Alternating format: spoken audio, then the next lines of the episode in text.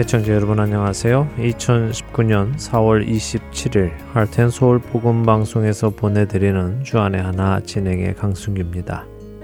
지난 한 주도 우리를 위해 죽으셨다 살아나신 예수 그리스도를 위해 살아가신 여러분들 되셨으리라 믿습니다.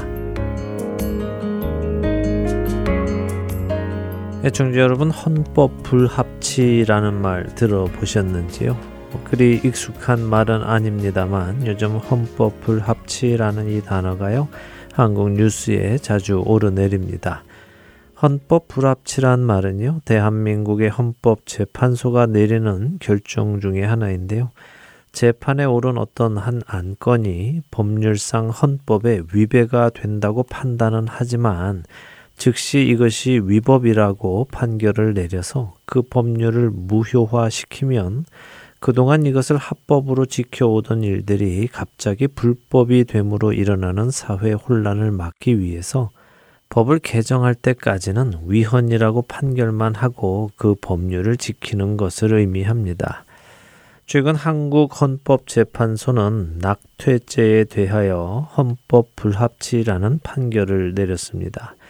다시 말씀드리면 한국은 지난 1953년 특별한 경우를 제외하고는 낙태를 불법으로 헌법에 규정했는데 지난 66년간 지켜왔던 이 법을 지난 4월 11일 낙태를 죄라고 하는 것은 헌법 불합치라고 판결을 내린 것이죠. 그러니까 이제 한국은 낙태를 허용하는 법률을 새로 제정해야 하는 것입니다. 그동안 한국은 낙태한 여성은 1년 이하의 징역이나 200만 원 이하의 벌금, 낙태 수술을 시술한 의사는 2년 이하의 징역으로 처벌을 하도록 되어 있었습니다. 하지만 이번 헌법재판소의 결정으로 낙태를 한 여성이나 시술한 의사가 더 이상 징계를 받지 않도록 2020년 12월 말까지 법을 바꾸어야 하는 것입니다. 첫 찬양 함께 하신 후에 말씀 나누겠습니다.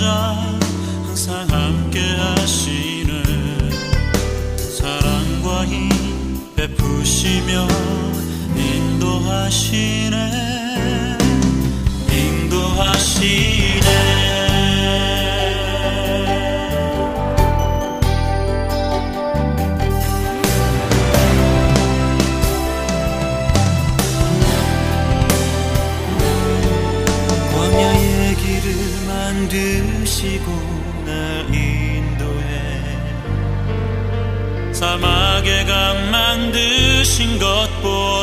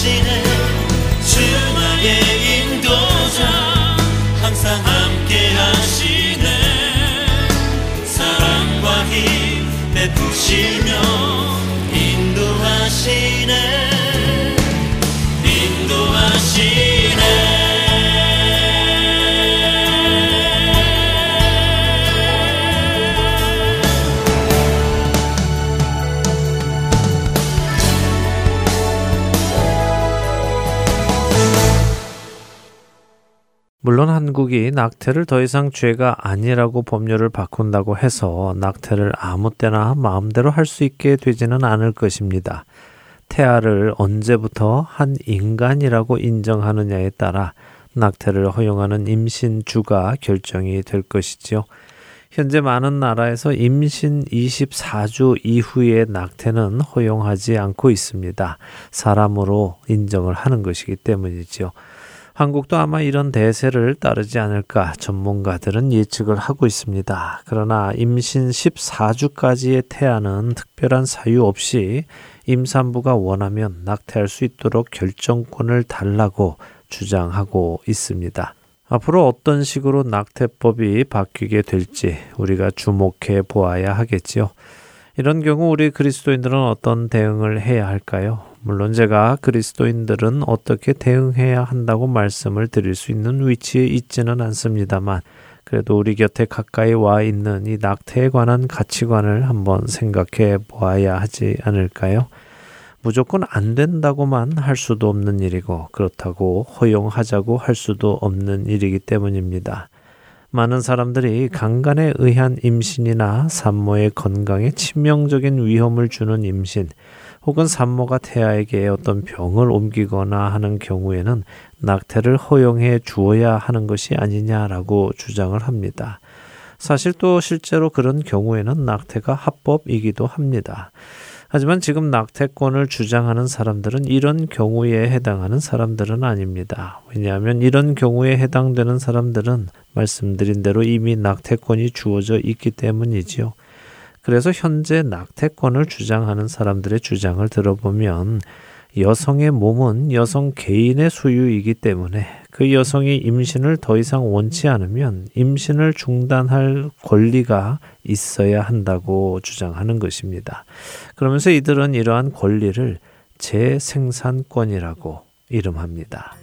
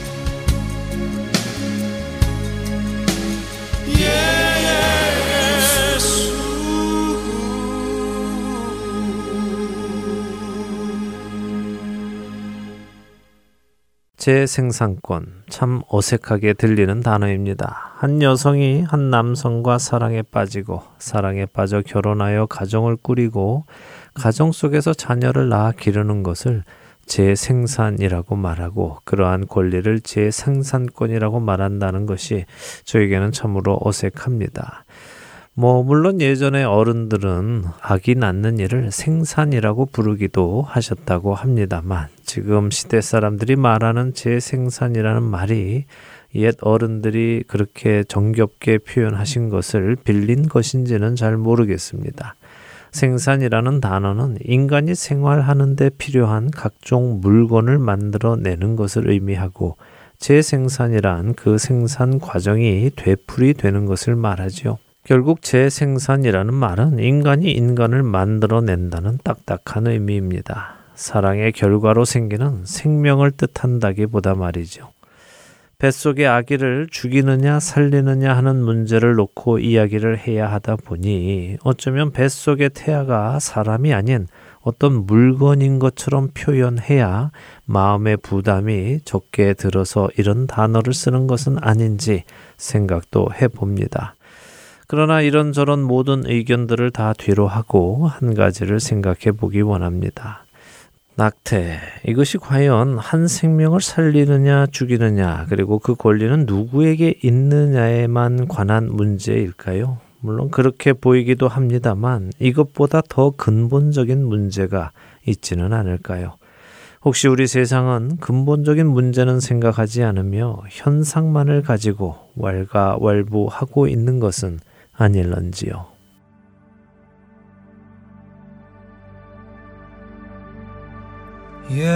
예수님은 누구신가 우는 자의 위로와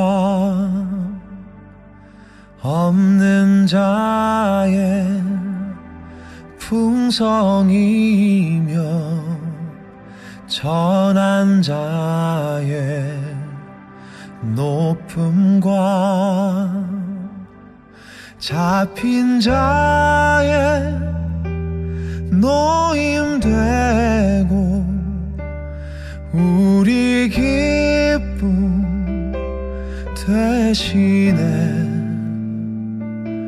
죽은 자의 부활되 생명 대신에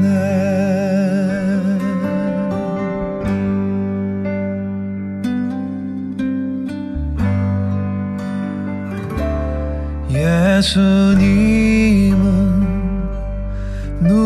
누구신가? 약한 자의 강함 과 눈먼 자의 빛이시며 병든 자의 고침과 만국인의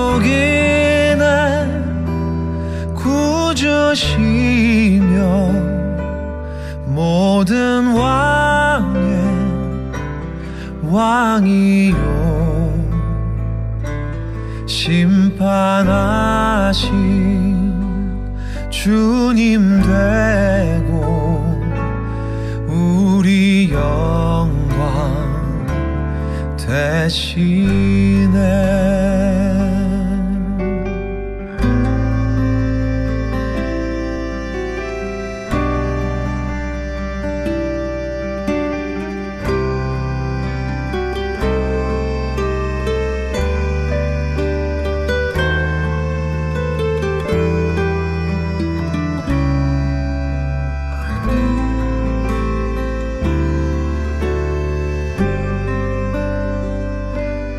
잡힌 자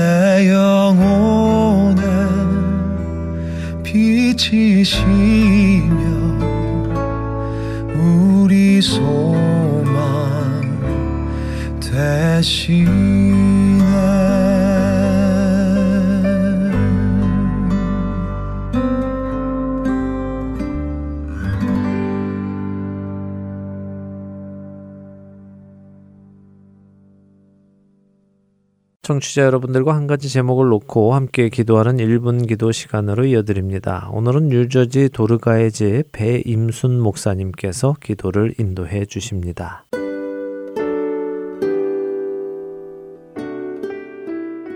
안녕하세요. 하덴 서울 복음 방송 1분 기도 시간 여러분과 함께하는 뉴저지 여성 상담 교육센터 도로가의 집을 섬기는 배임순 목사입니다.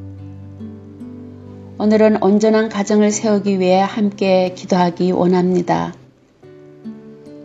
우리나라가 자살률 제1위, 이혼율 제1위에 있다는 사실을 우리는 잘 알고 있습니다. 자살은 온전한 가정이 세워지지 않은 데서 오는 결과라고 해도 과언이 아닙니다. 이혼이라고는 꿈에도 생각할 수 없었던 아프리카 루안다에서도 이혼율이 높아지고 있습니다. 동족 전쟁으로 황폐하여 먹을 것조차 없었던 가난한 나라 루안다를 위해 16년 동안 기도해오던 우리의 기도를 들으시고 하나님께서 엄청난 축복으로 그 땅을 일으켜 회복시키셨는데 지금은 제대로 먹고 살만하니 군데군데 이혼의 소문들이 들리고 있습니다. 우리나라도 마찬가지이지만 가난했던 시절에는 가족이 서로 챙겨주고 나누어 먹고 하던 것이 살만하니 개인주의가 팽배해지고 서로의 익심 때문에 이혼율이 세계적으로 높아져 가고 있습니다. 그러다 보니 깨어진 가정에서 상처받은 아이들은 가정 생활을 어떻게 하는지 보고 배운 것이 없으니 이혼의 악순환이 거듭되고 그로 인한 정신질환으로 자살률도 높아지며 정신질환자와 범죄자도 늘어나고 있는 실정입니다. 우리는 이 시간 온전한 가정이 세워지기를 위해 기도하기 원합니다. 혹시 지금 이혼을 생각하는 분이 계시다면 함께 기도하면서 다시 한번 생각해 보시기 바랍니다. 한 가정의 이혼은 본인에게도 엄청난 아픔을 가져오지만 이 세상에 얼마나 큰 악영향을 미치는지 모릅니다. 얼마나 힘들었으면 이혼을 결심했겠습니까마는 이혼 후에는 더 복잡한 일들이 기다리고 있음을 기억하시고 가정이 다시 회복되도록 함께 기도했으면 좋겠습니다. 우리의 가정을 주님께 올려드리고 기도하면서 회복의 길을 찾으면 가정을 이루게 하신 하나님께서 반드시 회복시키시리라 믿습니다. 이제 우리 함께 기도하겠습니다.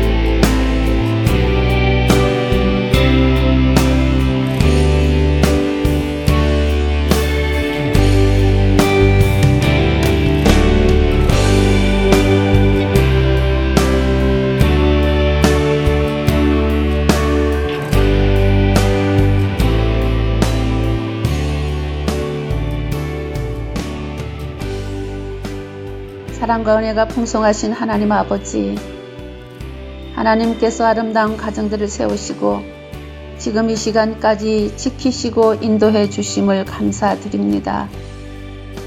그간에 몇 번이나 무너져 내릴 것 같은 어려움과 힘든 일 많았지만 순간마다 때마다 돕는 은혜 베푸셔서 오늘까지 오게 하신 것 진심으로 감사드립니다.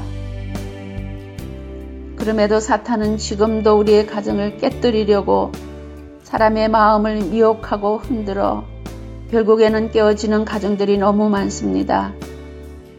이로 인하여 부모의 사랑 속에서 자라야 할 자녀들이 부모가 살아있음에도 불구하고 함께 살지 못하고 방황하며 공허와 우울증의 병들에 시달리고 있습니다. 주님, 저들을 불쌍히 여겨 주시옵소서. 부모의 자리 지키지 못하여 어린 것들을 방황케 한 죄를 용서하여 주시옵소서. 가정에 어려움이 있을 때 주님을 바라보지 못한 죄를 용서하여 주시옵소서. 이제 우리의 마음들을 새롭게 하셔서 진정한 행복이 무엇인지 알게 하시고 온전한 가정을 지키기 위하여 하나님께 엎드리는 자들 되게 하여 주시옵소서. 그리하여 하나님이 준비해 놓으신 가정의 축복을 누리는 자들 되게 하옵소서. 우리의 기도를 들으시는 주님께 감사드리며 예수님 이름으로 기도합니다. 아멘.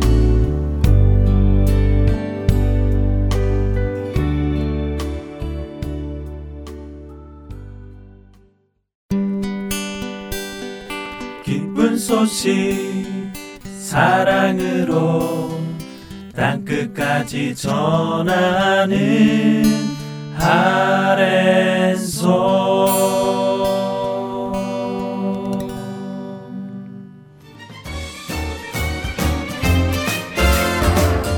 스마트폰에서 앱이나 팟캐스트로 할텐 서울 복음 방송을 청취하실 수 있습니다. 아이폰을 쓰시는 분들은 앱스토어에 가셔서 할텐 서울이라고 입력하신 후 다운받으실 수 있고요. 안드로이드 폰을 사용하시는 분들은 플레이스토어에서 같은 방법으로 다운받으시면 되겠습니다. 팟캐스트 사용자들은 검색창에서 할텐 서울 방송을 검색하신 후 다운받으시면 됩니다. 자녀들을 위한 방송도 따로 구분하여 들으실 수 있도록 되어 있습니다. 팟캐스트에서 할텐 서울 키즈를 검색하시면 자녀들을 위한 방송에 직접 들어가실 수 있습니다. 이제는 CD에서뿐만 아니라 핸드폰으로 운전하며 또 산책하며 방송을 들으실 수 있습니다. 자세한 문의사항은 사무실 전화번호 602-866-8999로 해주시면 됩니다.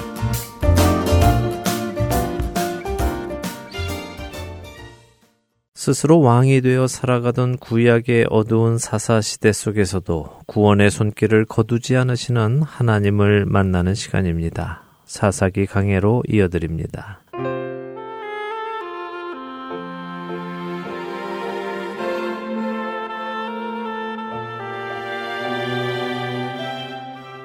애청자 여러분 안녕하세요. 구약의 사사기를 함께 공부하는 사사기 강해 진행의 민경은입니다. 네, 여러분 안녕하세요. 강승규입니다. 겁이 많고 소심했던 기도온이 미디안을 쳐부수었습니다. 네. 그런데 그 후에 형제 지파들과 분란이 있었죠. 그랬죠. 에브라임 지파와 시비가 붙었지만 에브라임 지파는 기도온이 잘 타일러서 좋게 끝났습니다. 아, 미디안의 왕들인 세바와 살문나를 쫓으면서 생긴 숙곡과 분우엘 지역의 형제들과의 분란은 그들을 죽이는 것으로 끝을 맺었지요. 그러게요. 아무리 그들이 미디안 왕을 잡는 것을 돕지 않았다 해도 그래도 형제 사이인데 그들을 다 죽이는 것이 좀 심하다 싶었습니다. 예, 그래서 한 신학자가 한 말을 제가 인용해 드렸지요. 네, 아이러니하게도 기도는 가나안 족속에게 해야 할 일을 가나안 족속이 아닌 자기 족속에게 하고 있다라는 말이었죠. 네, 그렇습니다. 가나안 민족을 처벌하고 그들을 그 땅에서 몰아내야 하는데도 불구하고 기도는 지금껏 숨어 살듯이 비겁하게 살다가 힘을 얻으니까 그 힘을 형제들을 치는 데 사용을 했지요. 어쨌든 기도는 형제도 처단하고 후에 미디안의 왕 세바와 살문나도 처단을 합니다. 그러자 백성들이 기드온에게 왕이 되어 달라고 요구하지요. 하지만 기드온은 그런 그들에게 자신이나 자신의 자식들이 왕이 되지 않을 것이고 하나님께서 너희를 다스리실 것이다 라고 말을 했습니다. 네, 언뜻 보면 그래도 기도원에게 아직 믿음은 있는 것 같아요. 네, 그래 보입니다. 네. 하지만 이어지는 그의 행동은 믿음 있는 자로서의 행동은 아니었지요. 그는 백성들에게 자신이 그들을 다스리지 않겠다고는 했지만 그들의 전리품 중에 귀고리를 달라고 했고요. 백성들은 그에게 귀고리뿐 아니라 초승달 장식 폐물, 낙타 목에 돌린 사슬, 그리고 미디안 왕들이 입었던 옷까지 다 바칩니다. 그리고 이것들 중에 금을 녹여서 그것으로 에봇을 만들었고 백성들은 그 에봇을 음란하게 섬겼지요. 이스라엘 백성들이 기도온이 만든 에봇을 우상처럼 섬겼다는 것이죠. 네. 마치 그 에봇에서 무슨 영험한 힘이라도 나오는 것처럼요. 그렇습니다. 그리고 그것이 기두온의 집의 올무가 되었다고 성경은 말씀을 하시죠. 자, 오늘 그 이후의 이야기를 보도록 하겠습니다. 지난 시간에도 말씀드렸지만 기두온의 이야기는 여기서 끝이 나는 것 같습니다. 왜냐하면 이제 기두온의 죽는 이야기가 나오기 때문인데요. 그러나 기도원이 죽는다고 해서 그의 이야기가 끝나는 것은 아닙니다. 그의 이러한 잘못된 행동, 믿음에서 벗어난 행동이 어떠한 열매를 맺는지를 기도원의 자녀들의 이야기를 통해 성경은 말씀하시기 때문입니다.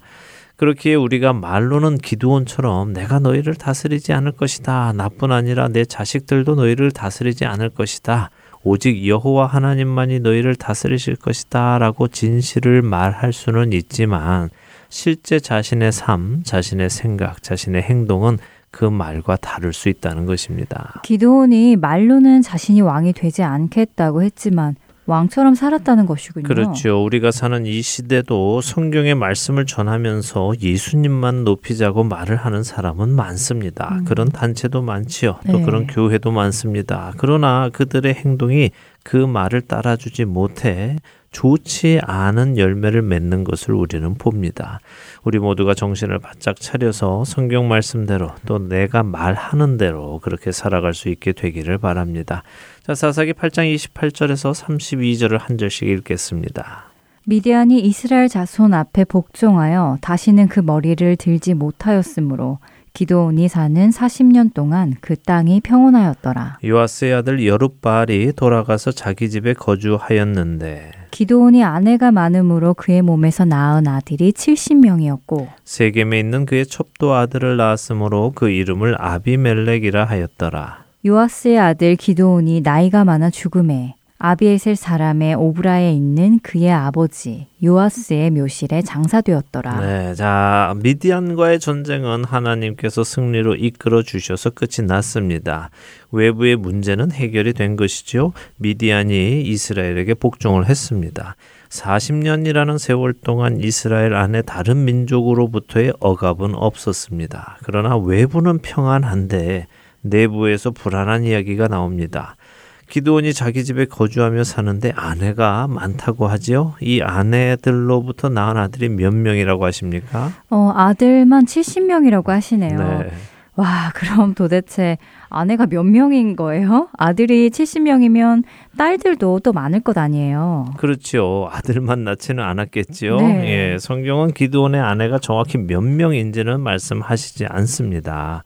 그러나 아들만 70명일 정도로 많다고 하고 계시지요. 그런데 31절에 보니까 아내만 있는 것이 아니라 첩도 있다고 합니다. 음. 왕은 아니라고 하는데 왕처럼 살고 있는 것입니다. 네. 그런데 이 세겜에 있는 첩도 아들을 낳았는데 그 이름이 아비멜렉이라고 하죠. 아비멜렉 이 정도 히브리어는 그 뜻을 지금쯤은 이해하실 만한데요. 네, 히브리어로 아비는 아버지라는 뜻이잖아요. 네. 그리고 멜렉은 왕이라는 뜻이고요. 네. 그러니까 아버지는 왕이라는 뜻이겠네요. 맞습니다. 정확하게 말씀하셨습니다. 아비멜렉은 아, 내 아버지는 왕이시다. 아버지는 왕이시다 하는 의미입니다. 이와 비슷한 이름 중에 엘리멜렉도 있죠. 네. 예, 엘은 하나님을 뜻하니까 엘리멜렉은 여호와는 왕이시다 하는 의미입니다. 자, 생각해 보세요. 왕이 되지는 않겠다고 하고 선포한 기도원의 아들의 이름이 내 아버지는 왕이다입니다.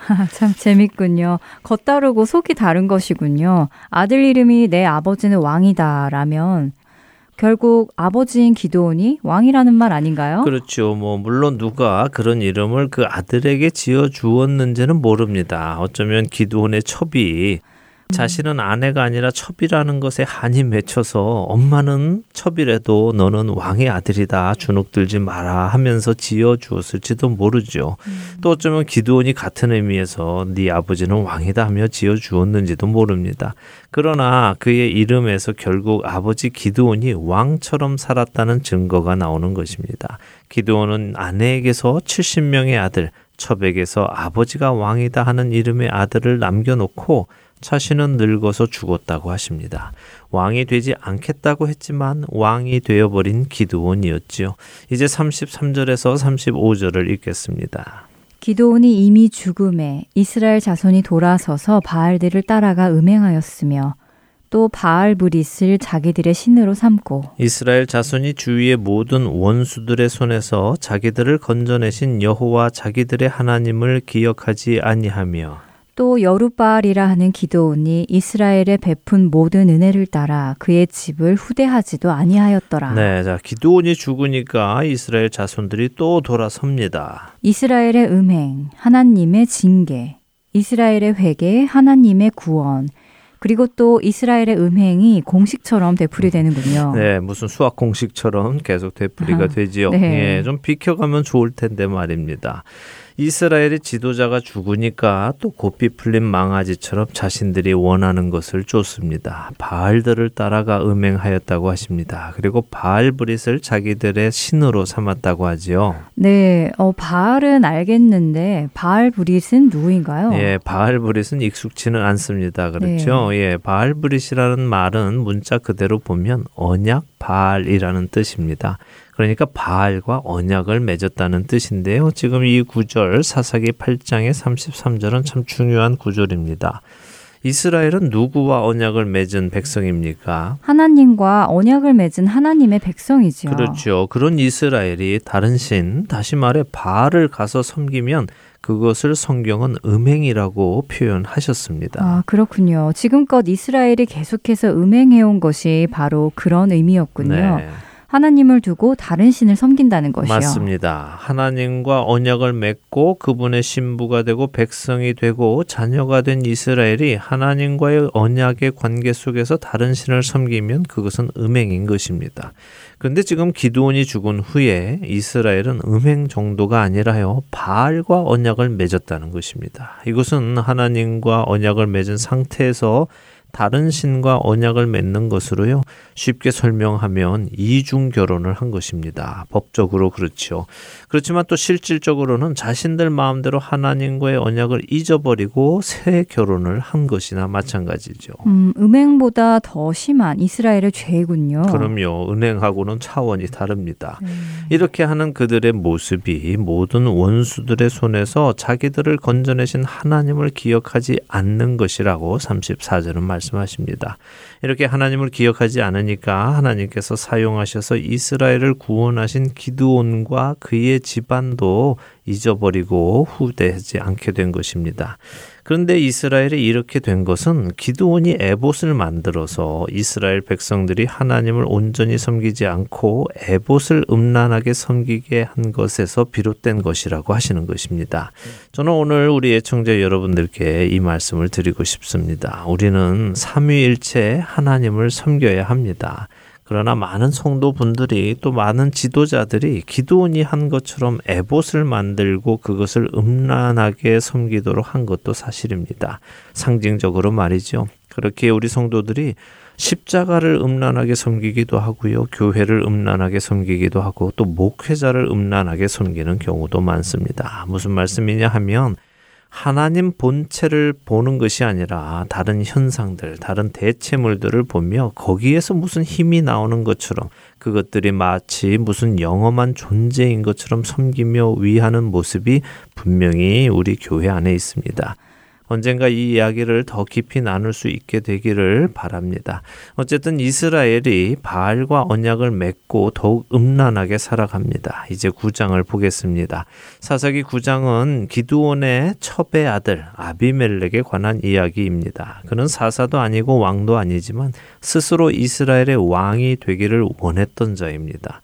그 자의 이야기를 간단하게 제가 설명을 해 드리도록 하겠습니다. 시간 관계상 구장을 읽지는 않겠습니다. 여러분이 직접 한번 읽어 보시기 바라고요. 사사기 9장 1절부터 6절을 보시면 드디어 기드온의 자식들 사이에 그 중에 이복 형제들 사이에 권력 싸움이 시작이 됩니다. 그렇군요. 어, 기도온의 아내들의 아들들과 세겜의 첩의 아들 아비멜렉과의 싸움이군요. 그렇죠. 그런데 이 세겜은요 가나안인들이 살던 곳입니다. 다시 말해 아비멜렉의 어머니는 세겜 사람, 곧 가나안 사람인 것이죠.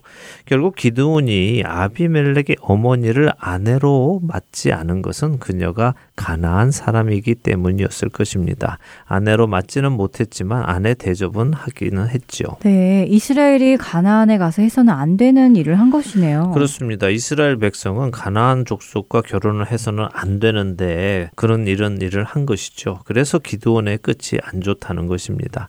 자, 이 기드온의 첩의 아들 아비멜렉 이 사람은 굉장히 영악했던 것 같습니다. 그는 자신의 고향 세겜 사람들에게 내 아버지 여룻발의 아들이 70명인데 그들 모두가 너희를 다스리는 것이 낫겠냐? 아니면 나 한 사람이 다스리는 것이 낫겠냐? 하고 묻습니다. 나는 그래도 당신들과 피가 섞인 사람인데 아무래도 나 혼자 다스리는 것이 낫지 않겠느냐 하고 말을 하지요. 자, 아비멜렉이 이런 말을 하는 것은 먼저 기드온이 이 세겜도 다스렸다는 증거가 됩니다. 만일 기드온이 다스리지 않았다면 갑자기 아비멜렉이 누가 다스리느냐라고 묻는 것은 우습죠. 어, 그렇네요. 어, 뜬금없이 누가 너희를 다스리는 것이 나으냐 하고 묻는 것도 우습네요. 네. 역시 기드온이 왕처럼 살았다는 또 다른 증거가 되는군요. 그렇습니다. 아비멜렉이 근데 그렇게 말하니까요. 세겜 사람들도 생각을 해봅니다. 어 그래 여룻바알이 죽었는데 이제 그 아들들이 나서서 우리를 다스릴 텐데 70명이 다 다스리면 세금이 얼마나 많을 거야. 그리고 이놈 저놈 다 눈치 보면서 정말 힘들겠다. 그래 아비멜렉 저놈은 그래도 엄마가 우리 민족이니까 우리 편의를 좀 봐주겠지 하고 생각을 한 것입니다. 그래서 이 세겜 사람들이 바알브릿 신전에서 은 70개를 가져다가 아비멜렉에게 주고는 아비멜렉이 통치권을 잡도록 돕는 것입니다. 아비멜렉은 그 돈을 받고 그 돈으로 건달들을 삽니다. 음. 근데 여기 재밌는 것이요. 저들이 바알의 신전에서 은 70개를 가져다가 주었습니다. 그렇죠? 네. 네. 기두온의 별명 여룻바알은 바알과 싸운다는 의미잖아요. 예. 바알과 싸워 이긴 기두온의 아들들 70명과 싸우기 위해서 저들은 지금 바알한테 돈을 받아오는 것입니다. 어, 바알이 기두온에게 복수를 하는 의미인가요? 맞습니다. 바알이 자기와 싸우는 그 기두온의 아들들을 해치기 위해서 복수를 하는 것이죠. 음. 자, 이렇게 해서 아비멜렉은 건달들을 데리고 가서 기두온의 아들 70명, 자신의 이복 형제 70명을 한 바위에서 쳐 죽입니다. 그러나 불행 중 다행히도 막내 요담이라는 자는 숨어서 목숨을 건지죠. 그러니까 69명이 죽은 것입니다. 아비멜렉은 이렇게 자신의 이복 형제 69명을 죽이고는 세겜 상수리 나무 기둥 옆에서 왕이 됩니다. 지금껏 사사는 하나님께서 세우셨습니다. 그렇죠? 이 아비멜렉은 스스로 왕이 됩니다. 그것도 피를 흘려가며 무력으로 세웠죠. 하지만 아비멜렉은 사사도 아니고 왕도 아닙니다. 단순히 자신의 힘을 사용하여 두목이 된 것일 뿐입니다. 7절에서 21절을 보면요. 도망간 요담이 그림신산 꼭대기에 가서 세겜을 향해 연설을 합니다. 바로 나무들의 비유인데요.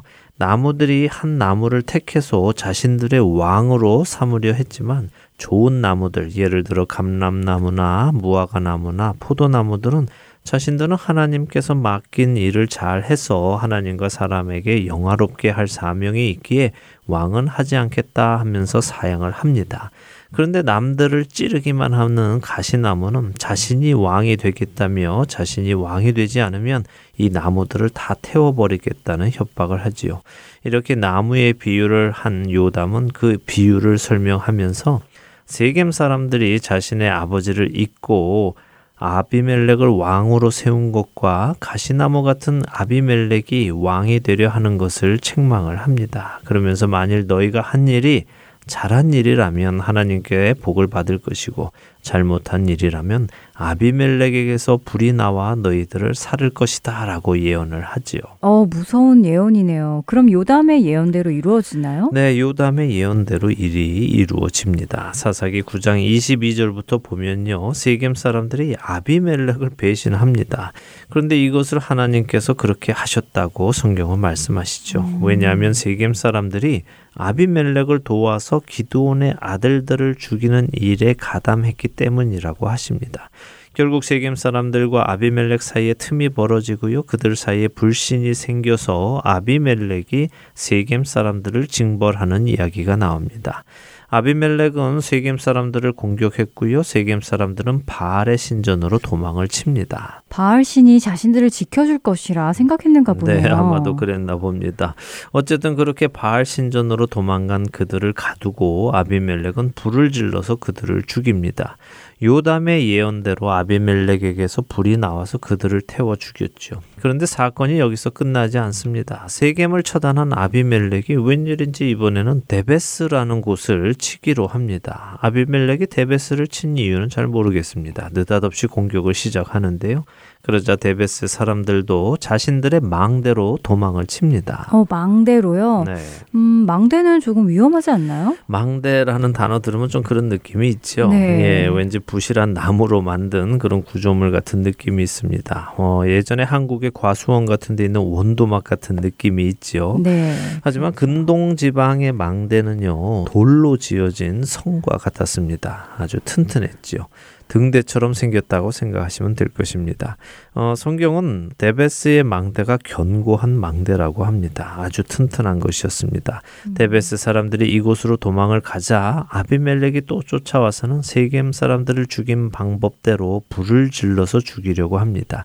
이 부분은 잠시 읽어보죠. 사사기 9장 51절에서 54절입니다. 성읍 중에 견고한 망대가 있으므로 그 성읍 백성의 남녀가 모두 그리로 도망하여 들어가서 문을 잠그고 망대 꼭대기로 올라간지라. 아비멜렉이 망대 앞에 이르러 공격하며 망대의 문에 가까이 나아가서 그것을 불사르려 하더니 한 여인이 맷돌 윗짝을 아비멜렉의 머리 위에 내려 던져 그의 두개골을 깨뜨리니 아비멜렉이 자기의 무기를 든 청년을 급히 불러 그에게 이르되 너는 칼을 빼어 나를 죽이라 사람들이 나를 가르켜 이르기를 여자가 그를 죽였다 할까 하노라 하니 그 청년이 그를 찌르매 그가 죽은지라. 자, 세겜 사람들을 죽인 것처럼 데베스 사람도 죽이려고 온 아비멜렉 그가 불을 지르려고 하는데요. 마침 망대 위에서 이름 모를 여인 한 사람이 맷돌을 들어서 던집니다. 음. 그랬더니 그 돌이 아비멜렉의 머리에 떨어져서 그의 두개골이 깨졌다고 하시죠. 네, 아주 끔찍한 최후를 맞네요. 맞습니다. 그가 형제들을 죽이고 사람들을 죽인 심판을 받는 것이죠. 음. 쓰러진 아비멜렉이 자신을 호위하는 청년에게 자신을 죽이라고 부탁을 합니다. 우리가 전에 사사기 사장 공부할 때 나누었듯이요. 남성이 더군다나 장수가 여성에게 죽는 것은 아주 치욕적인 죽음을 맞는 것입니다. 그렇게 아비멜렉이 여성에게 죽을 수 없으니 자신을 죽여달라고 하는 것이죠. 네, 그랬더니 이 청년은 또 그 말을 듣고 아비멜렉을 죽여주네요. 네, 말을 잘 듣죠. 네. 네. 스스로 이스라엘의 왕이 되고자 했던 아비멜렉 아비멜렉 그는 이렇게 허무하게 싸움만 하다 사람만 죽이다가 끝을 맺습니다. 이렇게 아비멜렉이 죽자 그동안 아비멜렉을 도와서 세겜 사람들과 또 지금 데베스 사람들과 싸우던 이스라엘 사람들이요 다 뿔뿔이 흩어집니다. 음. 아무 의미도 없는 목적도 없는 싸움에 끌려다녔던 것이죠.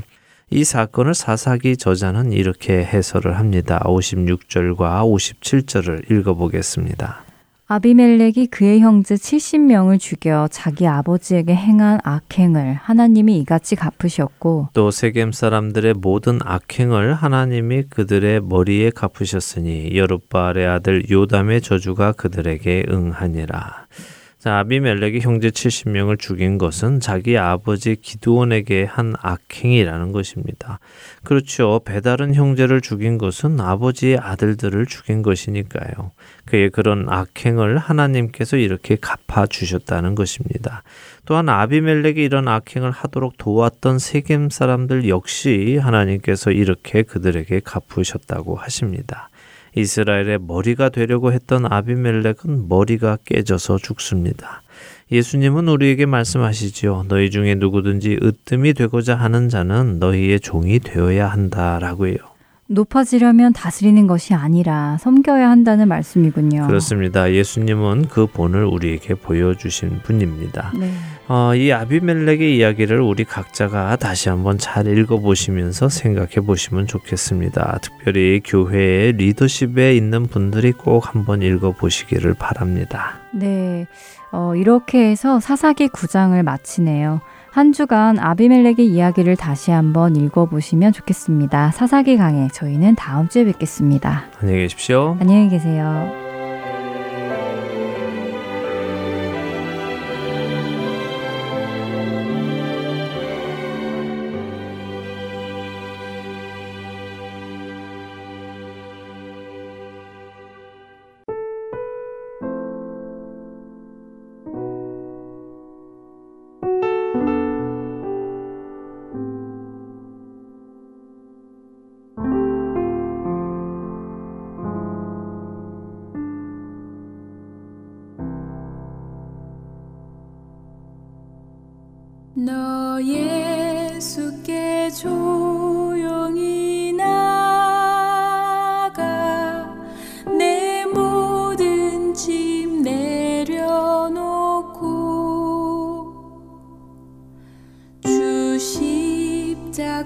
슬픈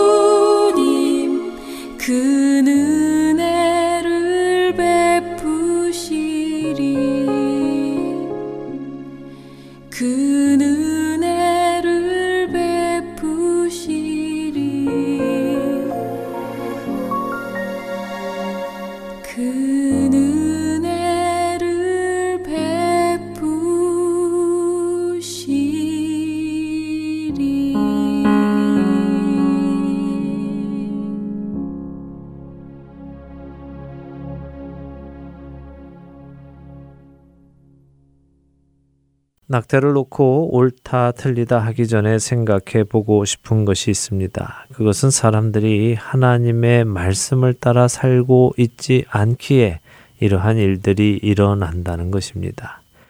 하나님이 자기 형상, 곧 하나님의 형상대로 사람을 창조하시되 남자와 여자를 창조하시고 하나님이 그들에게 복을 주시며 하나님이 그들에게 이르시되 생육하고 번성하여 땅에 충만하라.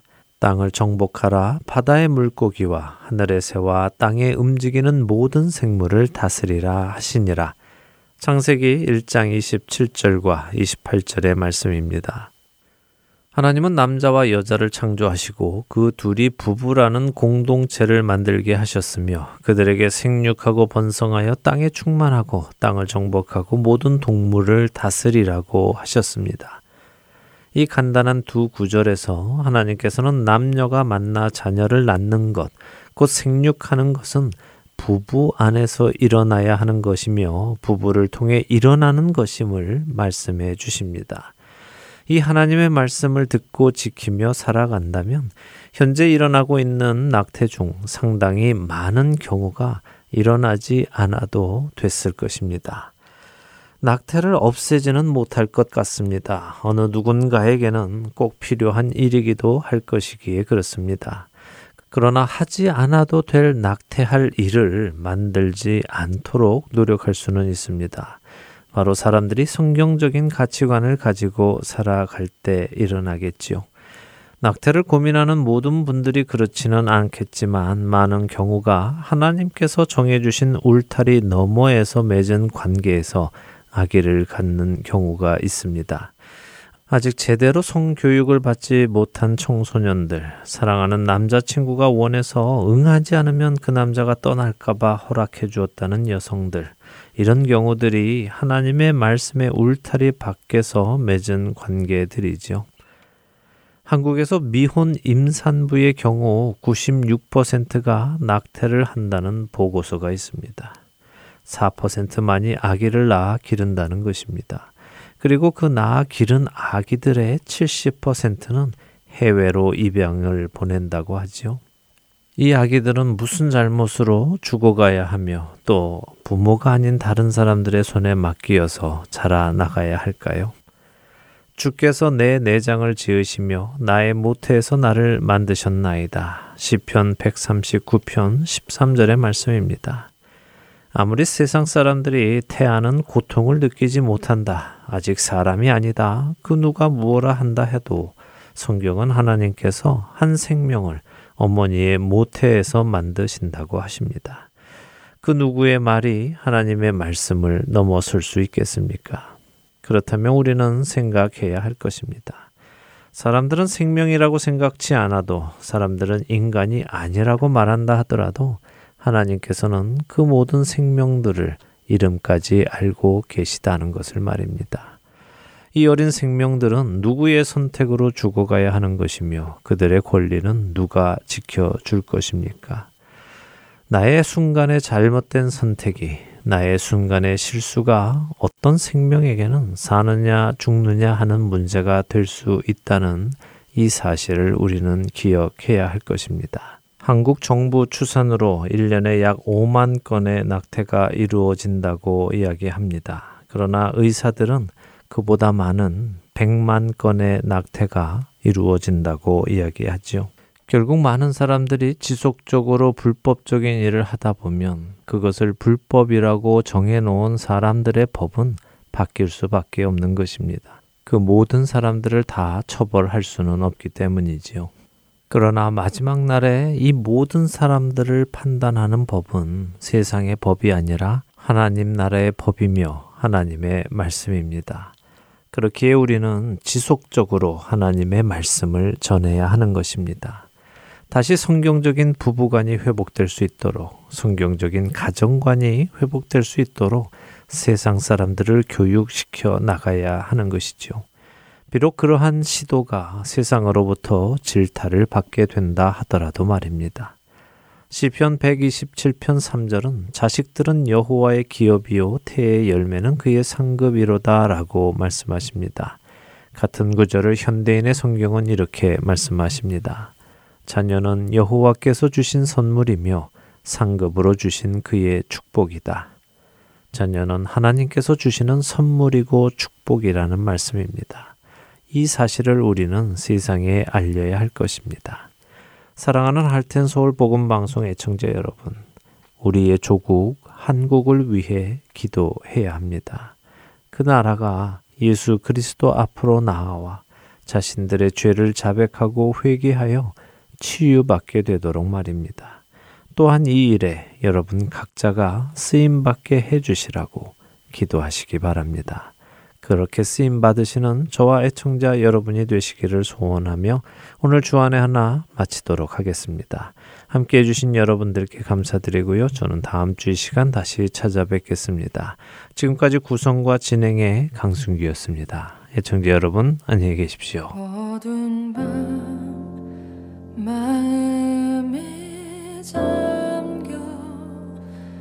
역사의 어둠 번씩 떴을 때에